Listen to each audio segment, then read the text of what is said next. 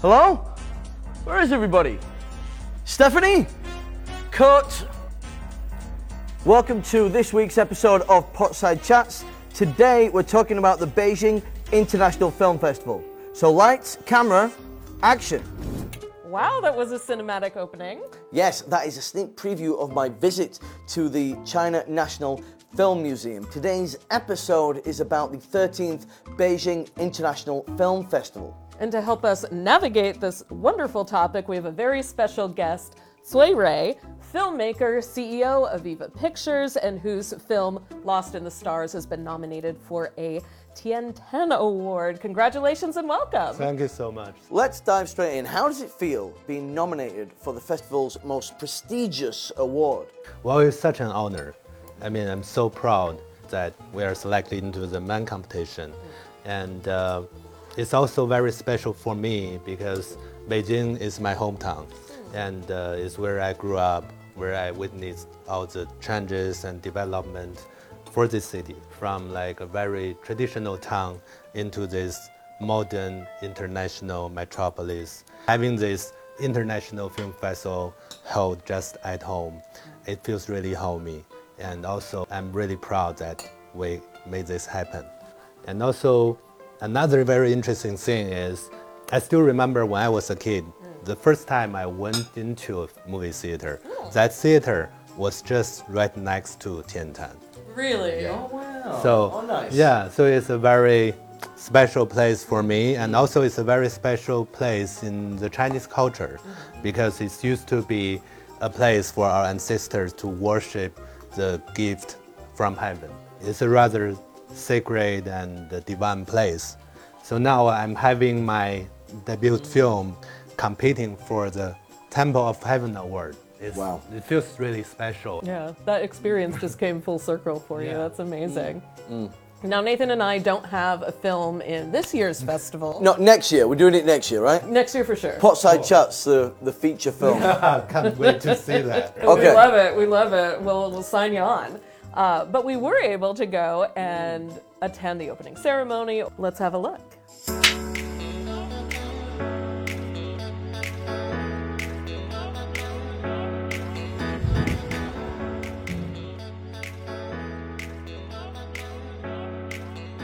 So we've been on the red carpet. Well, next to the red carpet. We've been near a red carpet. We've near a red carpet. Have you had fun at the Beijing International Film Festival, seeing all the stars? Absolutely. It was very cool to get introductions to the cast and crew, and uh, we'll see who wins that Tiantan Award. Yeah. So back to us in the studio. Yeah, it was a great day out. We loved it, didn't we? So nice. Yeah, had a blast. Yeah, and, and this year's festival is so impressive. It's got about 300 offline film experiences that people could enjoy, and it's screening about 160 films. I mean, 160 films. With those, you're just up in your Netflix and chill game. Oh, that is nothing actually. For the uh, Tiantan Award, the uh, festival committee considered around about 1,500 films from around 93 different countries and regions. How do you feel about the diversity and, and being a part of that diversity? I'm really looking forward to meet and greet all of the international filmmakers and uh, you know to exchange our ideas, our experiences in filmmaking and in life. And that's something we haven't been able to do for a really long time. so I really cherish this opportunity. And uh, at the same time, I also got to know that our film, Lost in the Star, is one of only three Chinese films being selected. But at the same time, I also feel a weight off my shoulder as well because it kind of become like an obligation for us to show the world the best quality of Chinese films. So this year's theme is beauty and variety, harmony and diversity. So of course the festival has gathered films from across the world and we sat down with a couple of experts to talk about the importance of seeing this particular theme through a wide variety of cultural lenses. Uh, Chinese movies are growing up very, very fast, and the Beijing International Film Festival, I think, is the best occasion because it opened the door of the all your country for the foreigner film.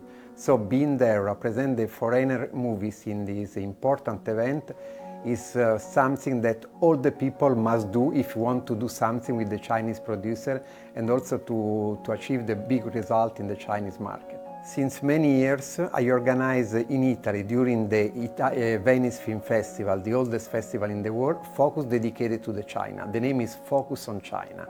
We present every year the movies coming from the Chinese market. We invite institutions and producers from China, and this is the occasion to meet to, to put together Chinese producer with the Italian producer. So we are very very happy to collaborate with the China and also this year to have in Venice more and more movies and professionals from China. 对这十年来，整体上来讲，其实很多世界各国的电影人走进来，我们也有很多中国电影走出去，包括中国电影人走出去。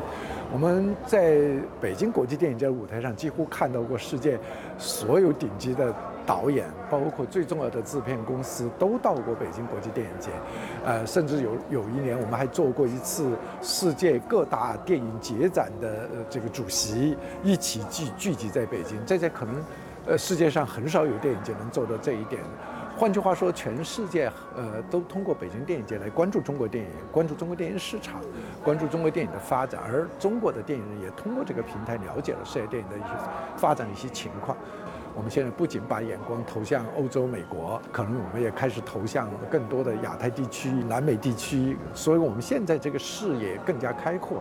应该说，包括这次大家看选进来的电影当中，就有世界很多不同国家的电影，不仅仅是传统的电影大国，而且也包括一些有独特的文化气质、有独特的呃这个国家发展道路的这些呃国家的一些优秀影片，也进入了北京国际电影节。所以未来，呃这个发展过程当中，它会更加开放、更加多元，可能这就是文明共建的最重要的一个意义。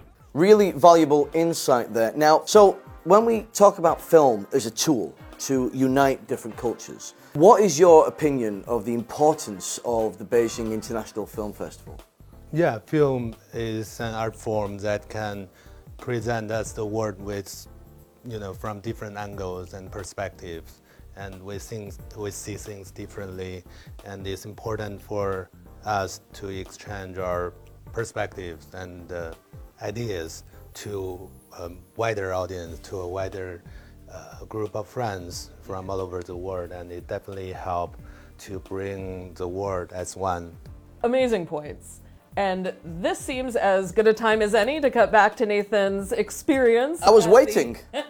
at the China National Film Museum. Are you ready for your close up, sir? I am always ready for my close up. I also got the chance while I was there to speak to academic Xie who brought some gravitas to my little film. Let's uh, let's have a watch. The China National Film Museum is a treasure trove of Chinese cinematic history. It's full of exhibitions that showcase China's journey through film, from 16 to 35 mil to props and costumes and makeup, and also to the digital age of cinema that we're in today.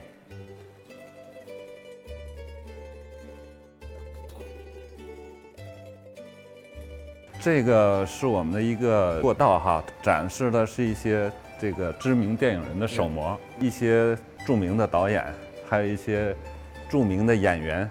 你像这个谢飞啊，这是呃第五代很出名的导演。经过这个中外电影的交流互鉴，中国电影目前得到了飞速的提升，无论是从创作、制作、发行、放映等各个环节，都有了实质的提高。目前国外有非常先进的放映系统，比如说 IMAX 啊、杜比。目前呢，中国也有了自己的中国剧目啊、Cinity 这些先进的放映呃技术设备，所以呢，在这个放映环节已经接近或者这个领跑。那么在制作和创作环节呢，也不进不断的出呃对世界有影响的大片，所以我们对中国电影的发展是乐观的，也希望呢，呃中国电影呢能够真正的实现走出去、引进来，呃与国外做更多的交流，共同提高。鸟巢冬奥大屏，嗯，哇，现在这里成了最受欢迎的地方。 The magic of film will always excite cinemagoers everywhere. And after today's visit, I'm even more excited about this year's festival. Oh, this is my stop.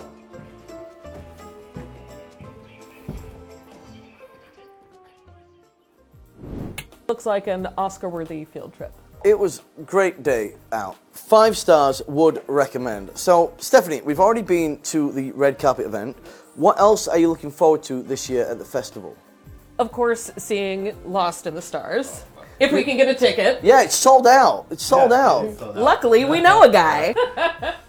Uh, I love a good thriller, so I'm excited. Yeah, Yeah, please do. We sneak us will- in. Yeah, yeah. We'll be there. We'll be there. But like broadly speaking, for Chinese cinema, I'm really excited to see how China continues to make strides in the sci-fi genre, like they have recently with The Wandering Earth.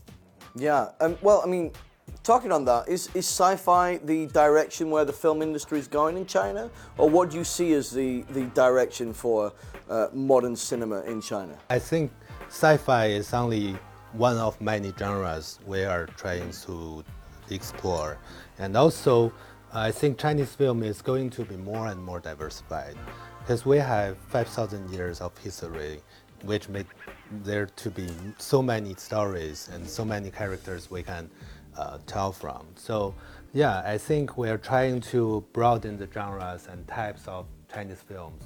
They are never limited to any certain genre. At the same time, we're also trying to be more creative and original, and also sometimes combine different genres. There's been a lot of uh, very excellent films, like just you mentioned Wandering Earth and also Detective Chinatown trilogy. They are also very friendly to the international audience. Yeah, and also, for example, like my film, it tells a story about a Chinese character's experience traveling outside China, and also a significant part of the dialogue is in foreign language as well. So we're trying to make it diversified, but at the same time also trying to make it more and more international and more friendly to international audience. It's so good to hear that there are young, ambitious directors who have a point of view, who have a voice, who have stories to tell, and show the world that Chinese cinema isn't just kung fu and ancient dynasties. Yeah, I mean that's kind of a really stereotyped impression that we're trying to get rid of. And Chinese films are never limited to any of the types. Well, that is a great sentiment and message to end on. Thank you ever so much for joining us for this week's episode. Thank you. Thank you. Good luck Thank at you, the guys. festival. Yes, we'll be Thank you. rooting for you, of course. First, we need the two tickets. Of course. Yeah? We've got it on camera, so, uh-huh. you know. It's happening now. It's happening now. real now. So, excellent. So, thanks for watching, and we'll see you next time. See you Bye. next time.